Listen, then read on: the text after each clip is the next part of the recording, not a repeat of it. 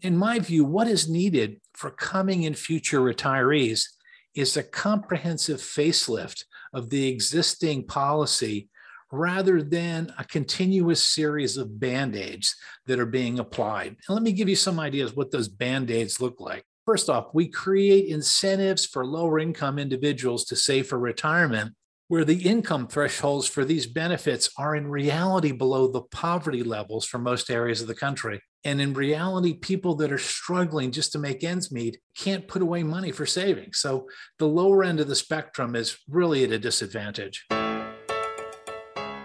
Welcome to the Financial Verse podcast. I'm your host, Harry Stout. This podcast is dedicated to improving your financial wellness. Our focus is to educate and inform about all aspects of money. We seek to reduce the financial anxiety, stress, and drama you face daily dealing with money. Thanks for joining us.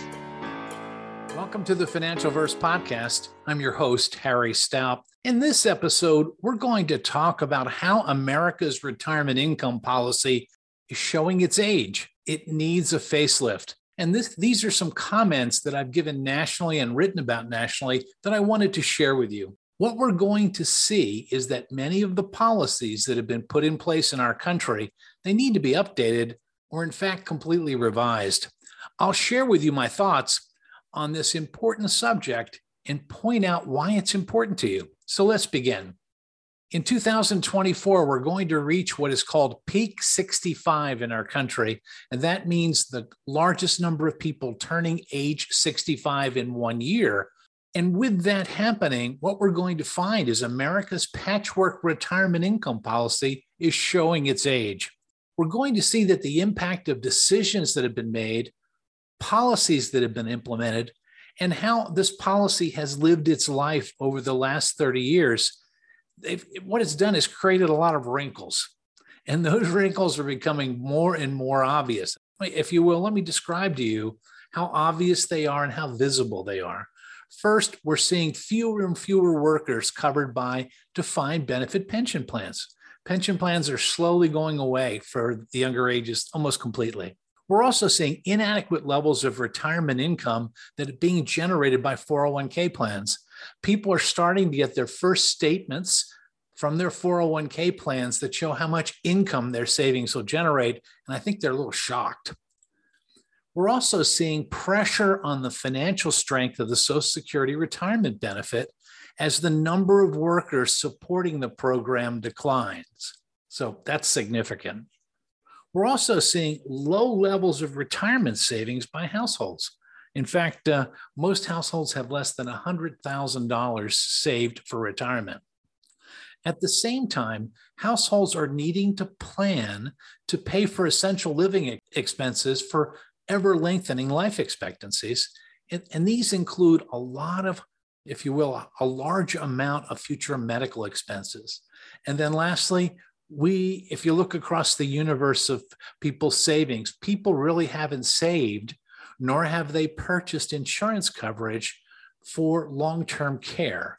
And what we're seeing in our country is about 70% of people are going to have a long term care event of some sort. So, what is becoming obvious for all to see is the existing governmental policies that have been put in place are not producing a satisfactory retirement income outcome for Americans. At the end of the day, you would hope that the policy that's in place is going to produce incomes for people that they can live on when they stop working and live comfortably. And this is now visible as more and more individuals retire without any source of protected lifetime income other than their Social Security retirement benefit.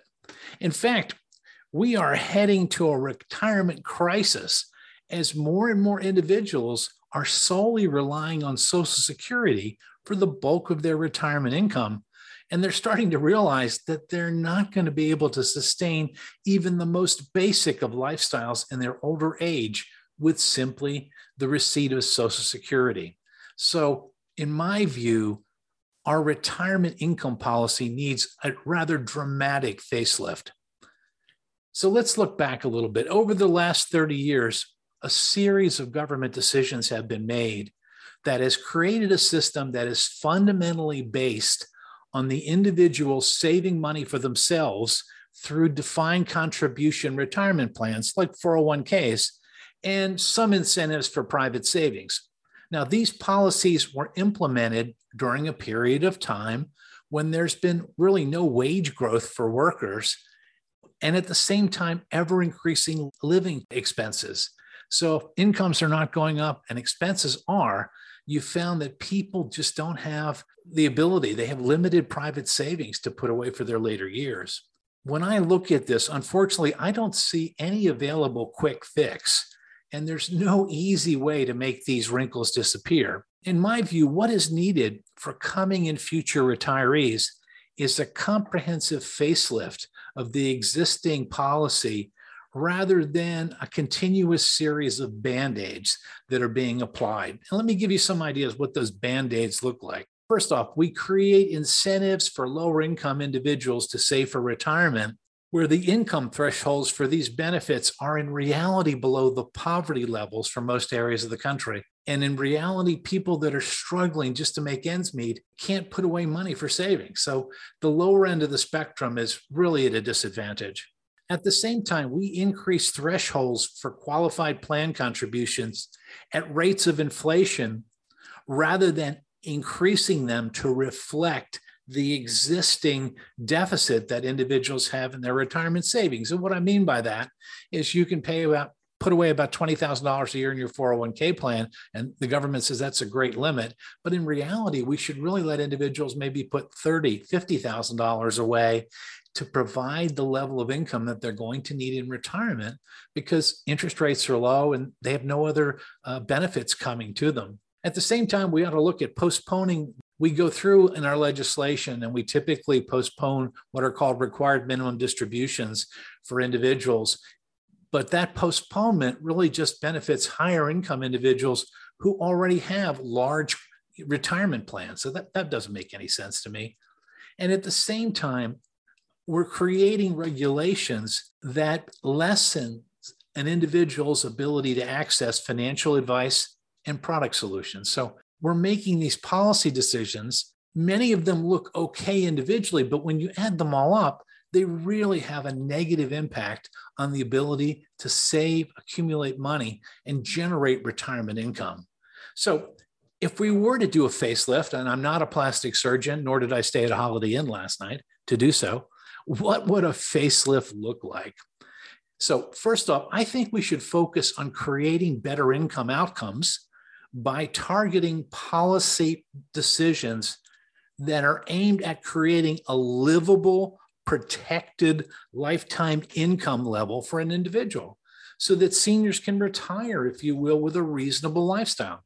And now, if we did this, it would likely result in higher contribution limits for most all plans given today's, again, low expected investment returns, higher savings levels are needed. And I've talked about this in our episodes and in my blog posts.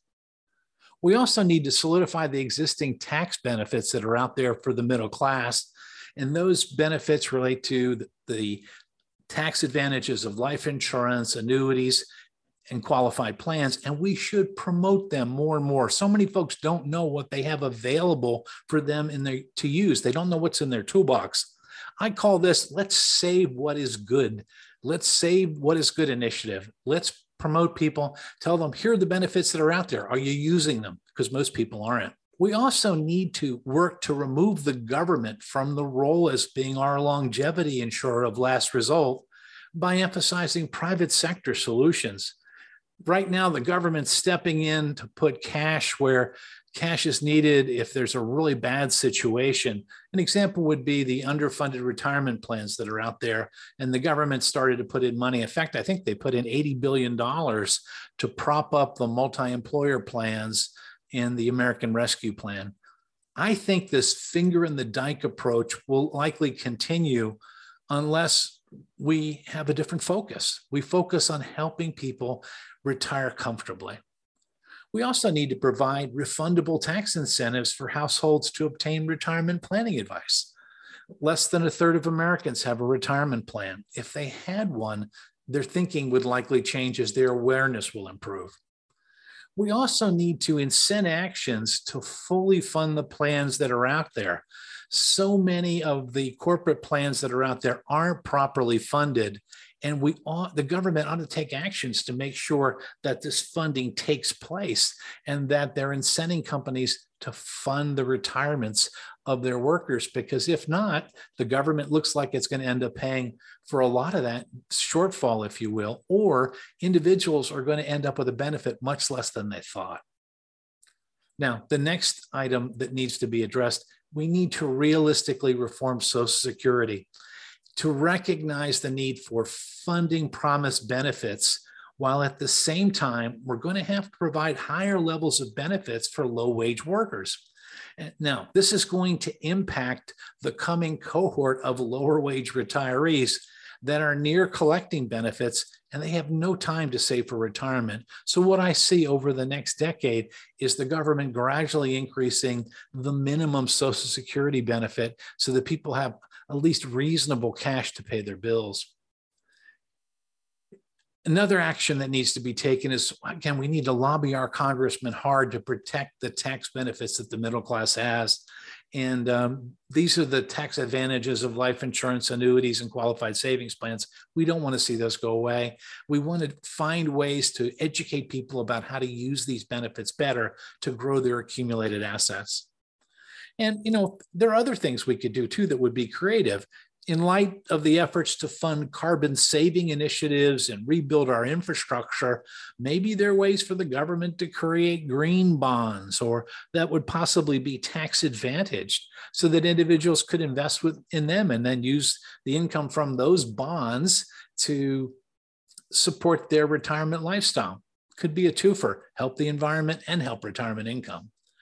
Now, we've got to take some time to iron out the wrinkles. You know, each of us, as we look in the mirror each morning and we see the results of how we've lived our lives, maybe we spent too much time in the sun, maybe we've been a smoker, maybe our eating habits haven't been healthy. And you can see that in your faces. You know, you can see it in your face when you get up in the morning and you know it.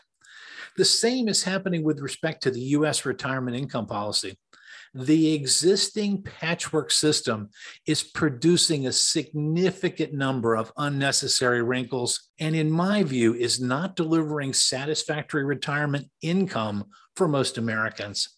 Again, we can do much better. We're, we're a very intelligent and creative and innovative country. We can do better. So, this is something for you to think about if you look at it, I think this is going to take leadership, compromise, and above all else, a focus on outcomes. There's no sense having a retirement income policy that doesn't produce a satisfactory level of income for people who are retiring. You know, people work all their lives. They deserve to have a reasonable retirement free of significant financial worry. So, those are my hallucinations for today. Uh, again, thank you for listening, and we look forward to our next session together. Thanks for listening today. The Financial Verse podcast is brought to you by Better Wealth. Better Wealth's mission is to unlock intentional living by helping you better manage your money. To find out more, go to betterwealth.com. If you like what you've heard today, please rate us on your podcast service and forward today's program to your family and friends. We would really appreciate it. To learn more about the Financial Verse, please visit financialverse.com.